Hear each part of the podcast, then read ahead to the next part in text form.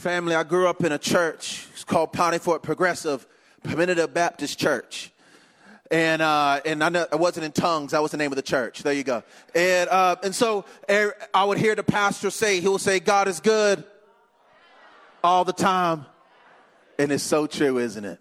So true. Family, thank you so much uh, uh, for allowing me to be here, Pastor. Uh, thank you so much, you and your family and your wife. We thoroughly enjoyed uh, spending time with the, with the whole staff here yesterday. As Pastor already alluded to, we uh, had tacos. My wife makes every, she's a dope cook, makes everything from scratch, family. And, um, and my son is absolutely in love with your pastor's family and absolutely in love, four years old. So we have the pictures. I'm going to show you my family now. And um, my wife, her name is Madai. And uh, I'm going to put up on the screen. There we go. Uh, of her super fine, amazing self. Hallelujah. And uh, she's from Mexico. I'm black. I'm a chocolate man. Uh, and so what happens with black and Mexican, you get Blaxicans. That's what you're seeing, seeing right there. It's my four-year-old son named Hezekiah. And that's our, um, tomorrow she will be three month old little baby girl named Brielle. Hallelujah, family. Listen, I love being a daddy. It's absolutely amazing. I just, I love it. I really do believe our family is our first ministry, and um, all of ours are, right? And so we have an opportunity uh, to lead them in a way uh, as the Lord see fit. Uh, family, um, I'm on an assignment. I'm on an assignment today, not just to have church. You feel me? Uh, I don't want to just for us to come in in this place and clock in and clock out and go through some religious routine to go back to the crock pot waiting for you at your house uh, and say, man, we just did our, religi- our, our religious due diligence. But no, I believe that this is a moment, this is a day, this is something set apart and set aside for the, for the great physician to do what he needs to do in us and through us. Amen? So I want you to do yourself a favor and take off the Christian makeup. Go ahead, take it off. Take off the I'm too blessed to be stressed foundation. Take off the won't he do it mascara. Take off the come on somebody lipstick. Take off, take off the Christian makeup. What do I mean by that? Take off everything and all things you're doing to hide blemishes and enhance perfection. But this needs to be a place where we're honest and, rel- and honest and raw about the realities of our life. Because I'm tired of people uh, uh, uh, uh, feeling broken and feeling forgotten and feeling lost. The hospital is not a place for people to fake it. It's a place for people to heal it. And I was telling Pastor earlier, I wish if I could find some scrubs that will fit me, but I'm six foot six, 320 pounds, so good luck with that. And uh, some scrubs that will fit me that I would wear some today because I believe I'm on a mission from the great physician. I'm a nurse today.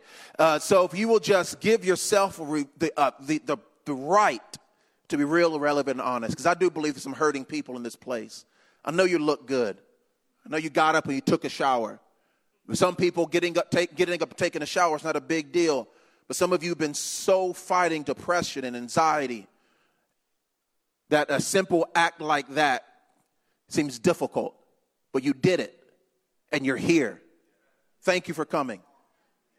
Some of you, you're, you're, you're, here because you're here. Thank you for coming. Those you're watching online, thank you so much for joining us. Just because we're social distancing doesn't mean we have to be distant socially. And so appreciate you all joining us for service. So family, um, I have a couple of books in the back want to let you know about. Uh, the, a couple of years ago, I was given a bunch of suicide letters and um, and all it never happened before in my life. And uh, they all said the same thing but different ways. It was same things like if i would kill myself no one would miss me. My mom and dad they don't love me. No one cares about me. Uh, i'm all by myself. The word said the time i will try to tell my problems to my parents they'll tell me to get over it quote unquote until i till you have bills you don't have problems and so I, I, I've witnessed and being a, being a minister and youth pastoring and young adult pastor for years and years. And um, I've witnessed family so much pain that's happening in households behind closed doors. So much trauma that, that takes place in silence where we are taught to sweep things under the rug rather than confront and to heal. The last chapter of this book is called Resurrect the Altar of the Dinner Table. I believe there's power that happens and takes place when you give a safe place and a space for healing to happen in your household. So, family, uh, this book, if you're if you are someone who are saying enough is enough, or you're ready to break generational curses and break up toxic habitual behaviors, you are willing to be the Moses of that God is raising up for this for your family to draw a line in the sand and say, you know what, divorce stops with us, suicide stops with us, this lying, gossiping tongue stops with us. This is a book for you. I have it in the back. And lastly, uh, secondly, I have a book here called "This Is Your Chance." And the subtitle is simple it's not opportunity that will pass you by, it's more like you'll pass by your opportunity. No, I lived over 30 years of my life feeling defeated. Over 30 years of my life putting addendums to God's promises. Um, I have dyslexia and uh, had to take speech classes until I was in the fifth grade due to stuttering and slurring issues. Any of you, any of you ever experienced or you are fighting through something like this, you know how difficult it is just to conjugate a sentence with this insecurity speaking in the back of your mind, where you think twice to speak once. And so um, I, I, I, I, couldn't retain information. I was getting tested, wondering why I couldn't remember anything that I read. And so, uh, but yet I had these dreams inside of me, dreams that felt like nightmares. I've never been in a place where you felt like God deposited something in you that felt, that felt so far off that it was impossible to obtain and to reach. Felt like God made a joke in me. But family, I wasn't until I saw an Instagram post uh, on that, that, totally changed my life. And so I wrote this book for individuals uh, who uh, it took. I wrote this book in two weeks, but it took me 30 years to prepare for it. And because uh, I, I, write this book for individuals who are dealing with fear and in, insecurities, uh, uh, worry, anxiety, p- people who you may find yourself saying, I can't, when you really meant I won't. Maybe you find yourself saying it's impossible, when reality is just difficult. Family, if there's something in a dream inside of you you've been putting on park, you've been keep telling God, I'm not ready, or, or I can't, or, or using, using, waiting for sign. Well, let me not, let, let me hold up. Some of us be using, using God as our scapegoat for procrastination. We're asking God, give me more confirmation. You already gave you five, and you're waiting for five more, and now you're pimping the grace of God for your, never mind. So anyway, so grab the book. It's in the back, uh, and so it's in the back there. And lastly, I have a last book. It's called Use Your Jab, and it's about fighting back depression. Of a video uh, we're going to show you right here. I wrote this book because I'm frustrated, disappointed, and tired of seeing people crumble under the weight of depression deep sadness and anxiety, only to hear others say, just smile or don't think about it. Depression is an ugly monster whose claws are long and fangs are sharp, hunting in isolation even while you are surrounded by crowds of people, yet still feeling alone. You must learn to be open about what you are facing and get the help you need. But where do you go? Who do you tell? Where can you feel safe knowing that you won't be judged, but help when you express how you feel? Maybe these are some of the questions you ponder that cycles in your mind that you use to write your permission slip to stay quiet.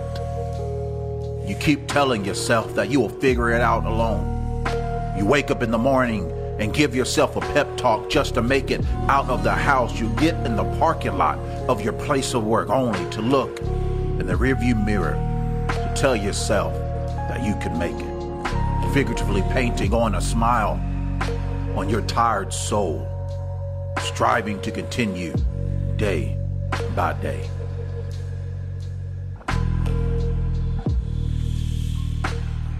My latest book, Use Your Jab. Family, depression, and anxiety and mental health are topics we must talk about.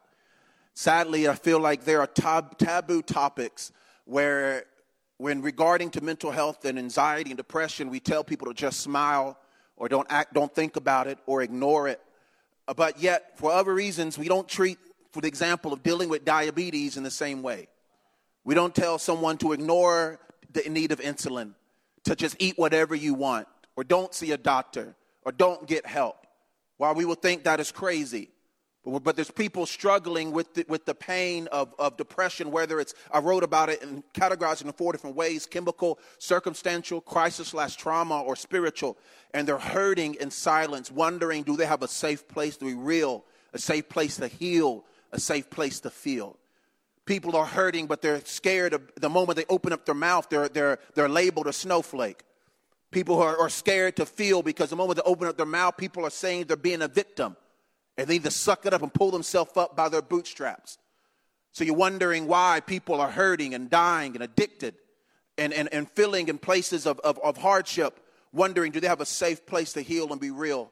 And who can they go to? Family, I believe we are in a crisis in our world. We're in a crisis in our nation. We're in a crisis in our faith. And I believe the crisis, I can talk about many things, but one I believe is the lack of compassion in the Christian faith. And so, if you would just give me an opportunity to be honest, because I believe that we, if we're not careful, we can lose sight of our mission. We can lose sight of the responsibility we have as believers to be the outstretched arms of Jesus. We'll tell people to quick, so quick to tell people to shut up and to get over it, rather than to be the, the good Samaritan who comes alongside and, and brings people up out of their bed of despair and hardship. For me, I believe, I firmly believe in this world today that we are the billboards, the advertisement, the representatives of Jesus. Share you a quick story where this was really made, made true to me. Um, I'm originally from North Carolina. I live in Florida, a town called DeLand, right above Orlando right now. And so it is good to be back home where y'all do biscuits right. Hallelujah. Oh, family, I used to live up north and, and, they, and I asked for sweet tea and they cussed me out, Pastor Doug, and they told me to put sugar in it. Y'all, you, y'all feel, y'all feel the pain that I'm dealing with right now. But uh, my very first car, I uh, grew up in a little bitty town called Eden, North Carolina. And if y'all know where that's at, God bless you. And um, a little bitty town called Eden, North Carolina. I was telling them the very first time uh, we got a Dollar Tree, it made front page newspaper and people skipped high school to wait in line like it was Black Friday to be first people to shop at the Dollar Tree. That's the type of small town um, I, I am from. And so my very first car was a 1985 Oldsmobile. This car was straight up ghetto. It was a hoopty right? It was, uh, uh, y'all use that term hoopty. You ever had, some of y'all ever had something like that before? You know what I mean? It runs, it runs on prayer. You know what I'm talking about? And, uh, it was a four door car but only two of the doors open, only two of the windows rolled down. I had a screw, come on, some of y'all know what I'm talking, bringing back all sorts of memories. I had a screwdriver prying up the glass of the passenger side window uh, because if you remove the screwdriver, the glass will just fall down, right? I had the coat hanger holding up the tailpipe, didn't have any AC, didn't have any heat, so if you got cold, what did you do? You rolled up the one window that worked and you put some clothes on. You got hot, you rolled that one window that rolled down, you took some clothes off. Didn't have a radio, so if you wanted to change the channel, you sang a different song. It was that simple, right? Ghetto, ghetto Oldsmobile, uh, 1985 But I still uh, loved it and treated it like it was my own, leaning back like a Fat Joe music video. And uh, this is for some of y'all's day. And so, but I remember I was super hungry. You ever been so hungry you feel like your stomach is eating itself? You've been that way before. You're like you start getting that white crusty stuff in the corner of your lips. You got that stank, I'm hungry breath, right? Maybe if you can't tell, but your wife can tell. And you know what I'm saying? And your attitude gets all crazy, right? You get hangry. And so I saw this billboard for this chicken restaurant and I was super hungry. The moment I saw that advertisement, I said, man, that is exactly what I'm going to eat. I want, I, I, want two sides. I want some dirty rice. I want some mac and cheese and I want some sweet tea. And so I'm in my Oldsmobile. Never forget this. In my Oldsmobile, saw that billboard for the chicken restaurant. Made my mind that is exactly what I'm going to eat. I passed by McDonald's. I don't want a Big Mac. I passed by Wendy's. I ain't feeling a Baconator. I passed by Burger King. I don't want a Whopper. I knew exactly what I wanted because of the advertisement that was right before me. So I go into the chicken restaurant. This is a true story. Go into that chicken restaurant, smiling from cheek to cheek, because finally I believed I walked into an establishment that was going to meet my need and satiate my thirst and hunger. And so I walked into the place and I was cheesing from cheek to cheek. The lady probably thought I was hitting on her, but I wasn't here for her. I was here for that food. You don't feel what I'm saying? And so I said, ma'am, can I have a number two? And what she told me changed my life. She told me that they were all out of chicken. Changed me. Changed my life. And so I'm like, what in the world? And I had the same question you have. How in the world can you be a chicken restaurant and you don't have any chicken? She began to apologize, like, sir, I'm sorry. Listen, she, we got mashed potatoes. We got dirty rice. We, come on. So you know I'm talking about, Pastor Just. We, we got, we got potato wedges. We got everything else. We don't have any chicken. And so she began to tell me, well, the reason why we missed our shipment because there was a lack of communication or no communication with our distributor, eh, with our storehouse. So we missed the shipment. And so, and so I left that place disappointed and malnourished, right? And, um, and I remember, man, being all upset, and the Holy Spirit spoke to me about how many times has somebody came to my restaurant of my life because I was out and left disappointed because I was advertising a product that I was not producing because of my lack of communication or no communication with my storehouse. Family, there's a world who are, come on, somebody.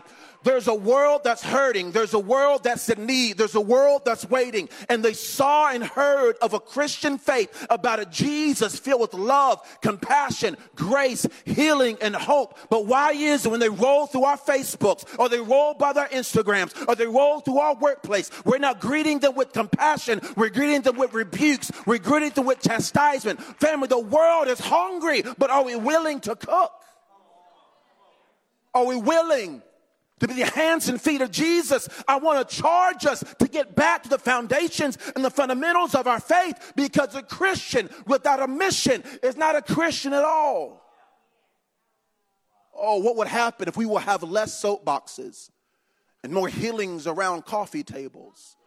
What will happen if we will learn how to simply stop ignoring but confronting it with love? Fam, I want to talk to the individuals where you're hurting right now. You're in need. You've been going through some mess. You've been going through it in silence because you're wondering, does anybody even care about how I feel? There's a man at Pool of Bethesda. And he was lay, he was invalid for over 30 something years. And Jesus goes to this man and, um, and he says, Do you want to be well? Which, which seems like a very ignorant question for the Lord to ask. And the man, he, he began to speak up about his truth. Well, I have no one to take me to the pool. And what he was saying, he wasn't saying that there was no one around him. He wasn't saying there was nobody in his vicinity. He was saying there was no one willing to get involved. My question for you, believers, Christians, blood washed, Holy Spirit filled, yoke destroying, burden breaking individuals. my question for you today does your faith just lead you to the pew, or does your faith lead you to action? Because we got to be individuals, family, where we are being the outstretched arms of Jesus. We, I believe we are the franchise here, here in the kingdom of heaven. I am, I am absolutely in love with Multiply Church. I can't just, I, I've been absolutely blown away about the vision and the leadership y'all have here. I hope y'all are counting y'all's blessings, fam, for real. Y'all, y'all have a ministry that is that that is giving attention all the way from the cradle all the way into the grave. A ministry that is not simply solely talking about spirituality, but y'all have areas of mental health and counseling and feeding f- uh, food in the Dream Center. That is amazing. Y'all, y'all need to know that y'all tithes are doing God's work in this house. And so, family, this is the reality I believe that we are living in is that the world is questioning the existence of Jesus because we as believers are misconstruing his character. Before there was anything, there was God, and God said, Let there be what? Let there be light. Jesus walks the earth and he says, I am the light of the world. Then, and then he looks to the disciples as he looks to us today and says, Let your light show shine among men, that they may see your good deeds and glorify your Father in heaven. They may see your what? Good deeds, your actions. Family, I believe, family, that we are in a world today, we're in a society today where if we're not careful, the end, the, the, if we're not careful, we, we will lead people away from Jesus. Not simply because what we are saying, but also what we're not doing. So, who are you being Jesus to? Who is knocking on your door, trying to reach to your Facebook or reach to your Instagram? Who are you doing life with that is so hungry? They see Sunday, if you every single Sunday you post about a church service. You see the scriptures in your bio or social media. But yet they go to the contents of what you're typing, wondering is that are they a safe place for me to eat and a safe place for me to heal? Then I believe we I believe there's people are hurting and they're waiting for individuals to resurrect a state of compassion to be the, to be the hands and feet of Jesus, to help people in their agony and their pain. 2020 should be a cuss word, I know. And um, it, I, I, get it, family. If I can punch any year in the face, it will be year 2020. But let me tell you what 2020 did, revealed. I believe we, I believe we gained, we gained a vision in 2020 so we can, we can walk in clarity in 2021. I, I, believe, I believe there's things that were brought into light this previous year that, that maybe we ignored. I believe we are, we have been forced to, to see the reality of our life face to face. And what's saying that really happened this year is people is that been dealing with depression and anxiety, something they cannot run from. But I want you to see how God interacts with the hurting. Because for whatever reason, we have been greeting people who are hurting with rebukes, with chastisements, labeling people snowflakes, and having a victim mentality. But I want you to see how God interacts with our hurting in the book of 1 Kings, chapter 19. If you can turn there with me. 1 Kings, chapter 19. We're going to start reading at verse 1. 1 Kings, chapter 19. Start reading at verse 1. I love how the Bible doesn't give us people's just give us people's good experiences. I love how we get to see that there are real people who went through real things, who had real emotions and real pain. And here we're about to read about a man who was, de- who was dealing uh, with some moments of hardship, of, of depression and anxiety and, and, and, and fear and worry that totally changed his life. Because right before 1 King chapter 19, 1 King chapter 18 is a story about the, about the showdown of the Mount Carmel.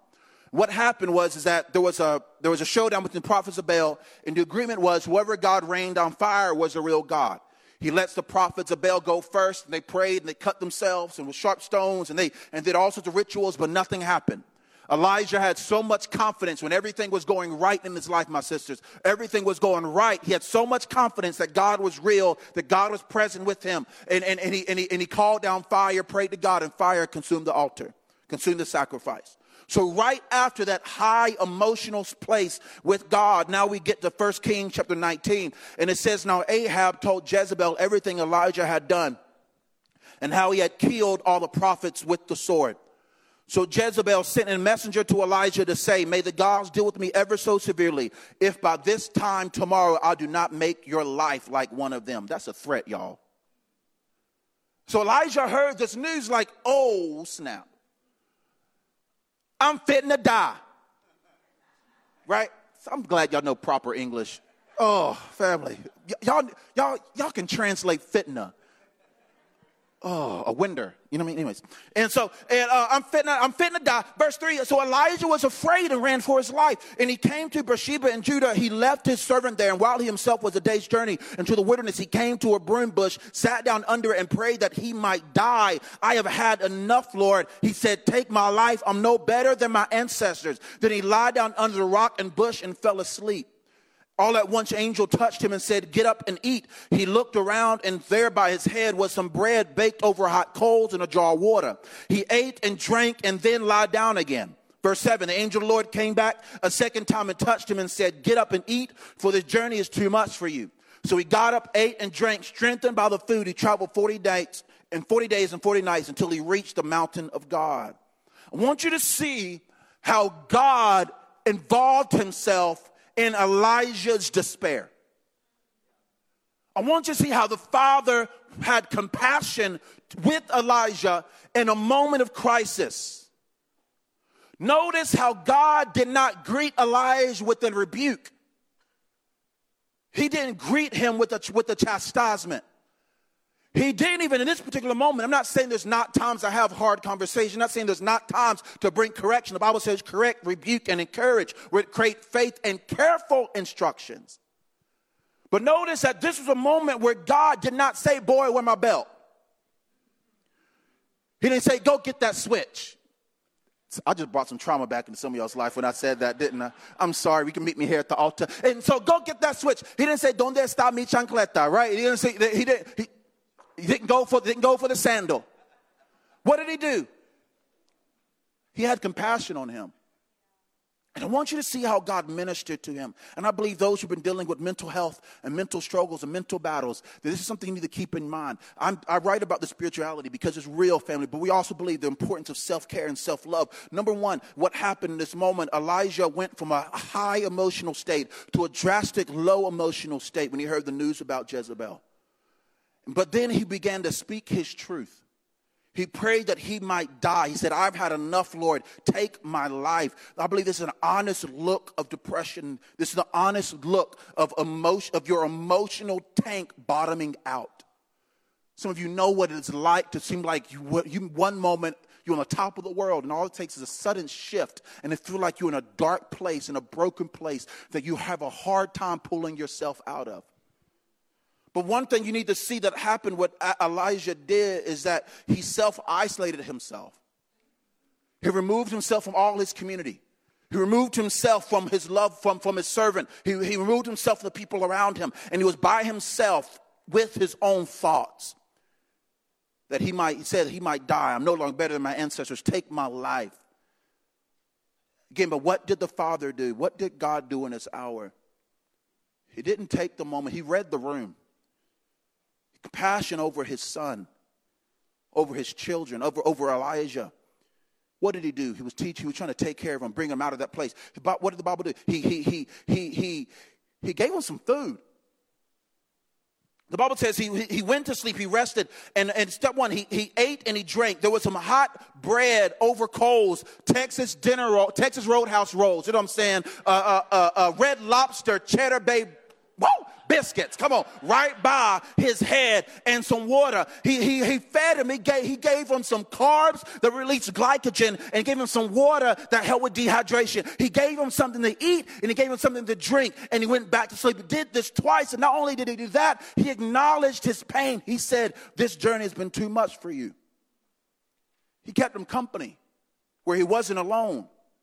And it wasn't until he was strengthened by the food that he was in his right mind, in his right emotional state, where he was led into the mountain of God, where he heard the still, quiet voice of God that gave him clarity about the next step of his life. But what I want you to see, family, is, is, is how God fathered and, and ministered to Elijah's need in a state of compassion, not just a moment of rebuke. I don't know what is going on in, in, in Christianity today where we're so desiring to cut, but not desiring to heal. We have to get to the place in our life, family, where we are willing to walk in places and actions of compassion, actions of love, actions of grace. You know what? The Bible does not say, blessed are the peacekeepers. The Bible says, blessed are the peacemakers. There's a difference between a peacemaker and a peacekeeper. A peacekeeper is someone who is willingly, intentionally, uh, uh, uh, is not speaking up about the matters that that's going on in their life or matters that they're feeling or matters in their family because they don't want to rock the boat. They don't want, they don't want to hurt someone around them. So they're choosing not to say anything where they allow things happening in their marriage, things happening in their home, and they begin, thus become being the doormat of people around them. But a peacemaker understands dif- this difference. In order to make peace, conflict or tension is required.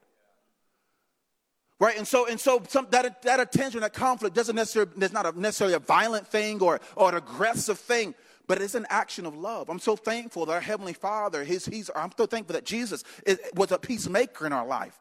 I'm so thankful he didn't just see us in our sin and didn't do anything about it, but he hung on the cross and he made, and he, by that sacrifice made peace with, with our, I'm so thankful that he, that he died for us. But I just believe that we, if we're not careful as believers, we can create a faith that has the image of God, but lacks all the power thereof. And we're seeing that right now in our world. Because a Christian without a mission, a Christian without love, a Christian without compassion, a Christian without mercy, a Christian without grace, I will dare to say is not a Christian at all. We are manufacturing our own ideology of who Jesus is. And we need to look in the mirror, better yet, look in the Bible. The Jesus of the Bible, not the one we're misconstruing, but the real Jesus of the Bible, the Jesus of compassion and love and grace. That's not waiting for someone to be right before we have grace, but we're willing to be the hands and feet to extend. So I'm tired of attending funerals. I'm tired of attending funerals, hearing people say, I didn't know it was that bad. I'm tired of preaching funerals of people who committed suicide or tired of going to places and hospital visits as they try, as they as they OD'd or I just got a phone call a, a couple days ago about a young woman who almost lost her life. Hearing the same parents tell me I didn't know it was that bad. Here's a question today Do, Is it true that we didn't know it was that bad? Or we did not take the time to know? I know I'm not, I'm, hopefully, I'm, I'm not yelling at you. I'm just talking to you. I'm trying to sound an alarm in this place because we got to get back to the fundamentals of our faith. We got to get back to Christians of compassion, Christians of love, Christians of grace, Christians of healing. Some, I'm a daddy, and there's something I told myself that I will never tell my son. I will never tell him to stop crying before I give you something to cry about. What happens is that, and I know it may seem innocent, uh, maybe been told to you, but what's happening in our, our little lives, a little baby toddler's life, we're saying that your tears are not worth my attention. What you're crying about is not worth it.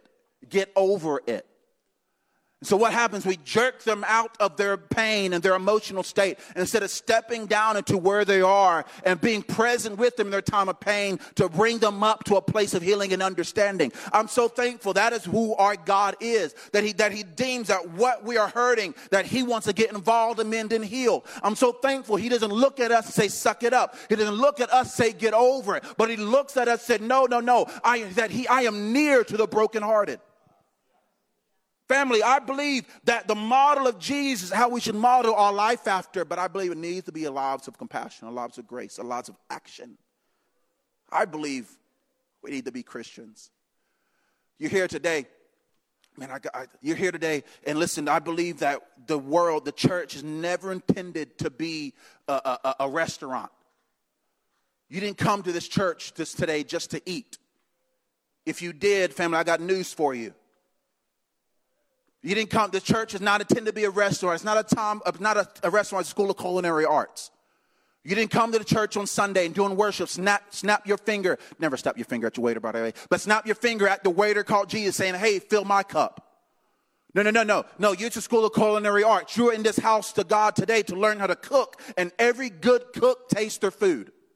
Every good cook tastes their food. You're here and you're eating grace, but guess what? You need to go home and serve it. You're in this church today and you're eating compassion. You need to go home in this church and serve it. You know that you that His righteousness are renewed morning by morning. I hope that you can go home and extend some grace and compassion. People are as well. Family, we have got to get past this consumerism faith and realize that we are the ones who are called to put our apron on and chop it up for those who are hurting and lost. We need to get back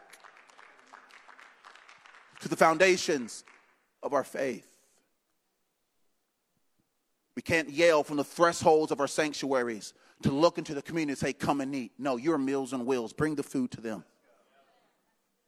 Bring Jesus to them, but it has to be more than just rebukes. Has to be more than just yelling. Has to be more than just articles you share on social media.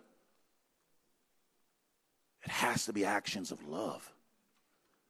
Because if not, we are only resounding gongs and clanging cymbals. So, ask, so here you ask yourself the question today Are you being like Jesus? Does your life model the life of Jesus? Because the, there's a whole society out there believing that God doesn't want anything to do with them because representatives are acting like He doesn't.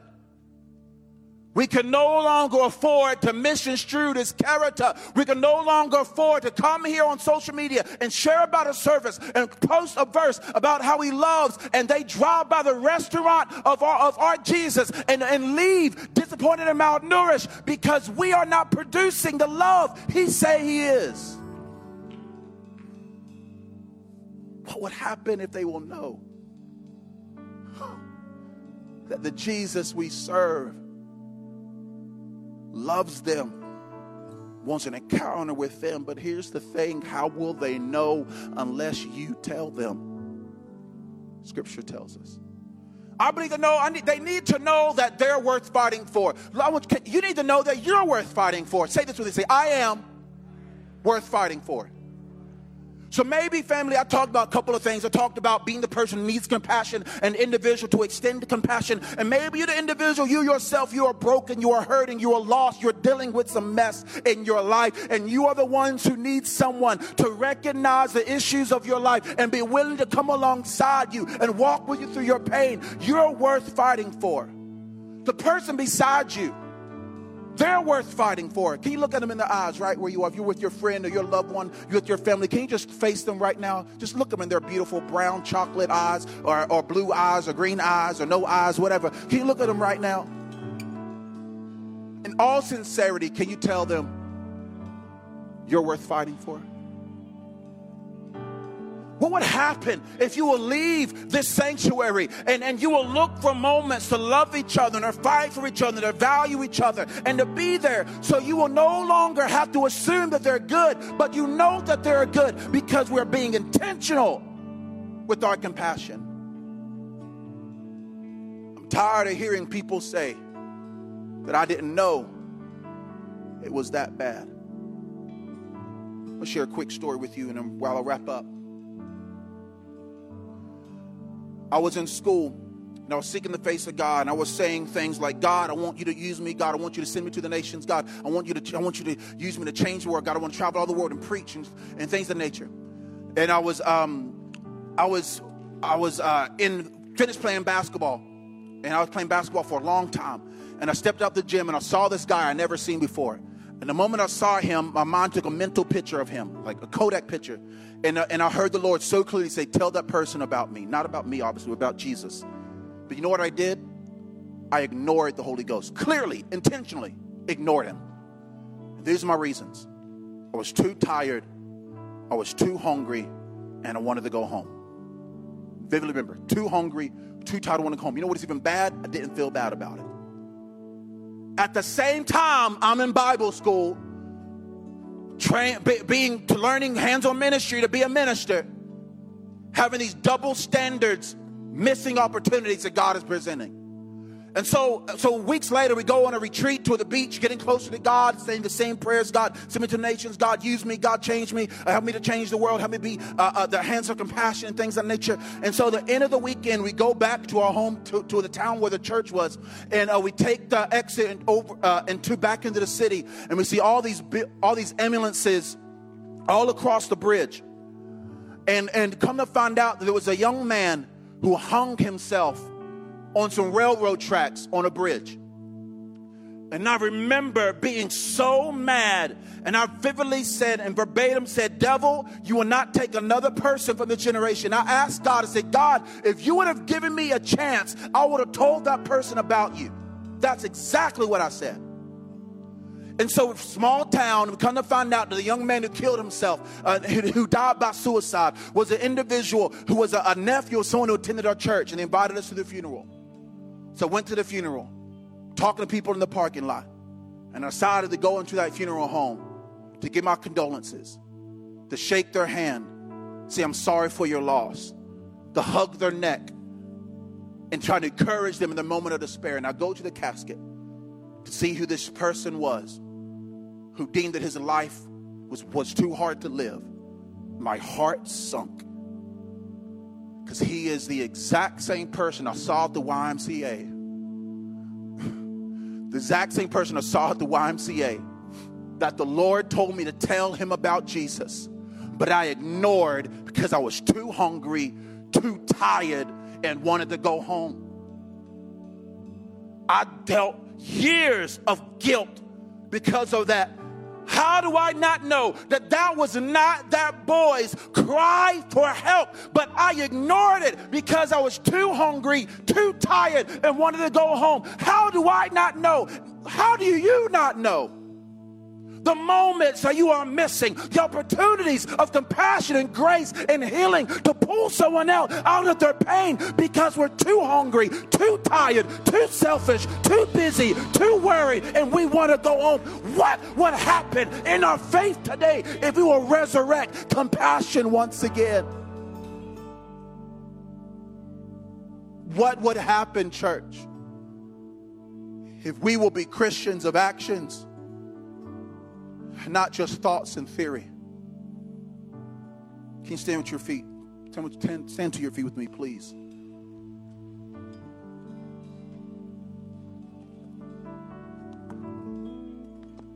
If you're here today and you're hurting, you're dealing with some things, this is a safe place for you. The pastors, they try their best to create an atmosphere that's, that, that they, anybody and everybody will know this is a safe place for you to feel, safe place for you to cry, safe place for you to heal. This is a safe place. If you're dealing with some problems in private, can I encourage you to speak up and speak up, speak out about it? If you've been dealing with depression and mental issues and, and thoughts of suicide and anxiety, family, can I encourage you to speak up? But maybe you're here and you're not dealing with these things, but you know someone who is. You, you have a responsibility to speak out, to speak to them. So you will never have to wonder, and they will never have to believe they're forgotten and by themselves. We can get rid of this notion that we didn't know it was that bad. Let's be Jesus like Jesus. I have two questions I have for you this morning. First question is this Are you a Christian? I want to be. Can I encourage you? To, don't don't answer that so fast, because tradition and religious routine does not equate to a believer.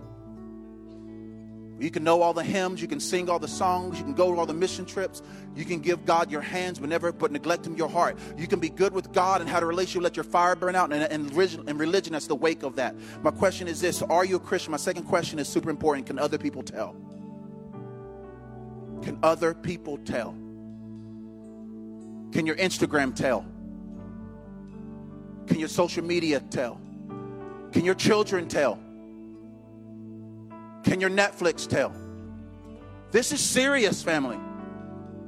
The Bible says that this moment that did not prophesy in your name, did not cast out demons in your name. And, and they will Jesus said, I never knew the part of workers of iniquity. He wasn't talking to people unchurched. He was talking to ministers.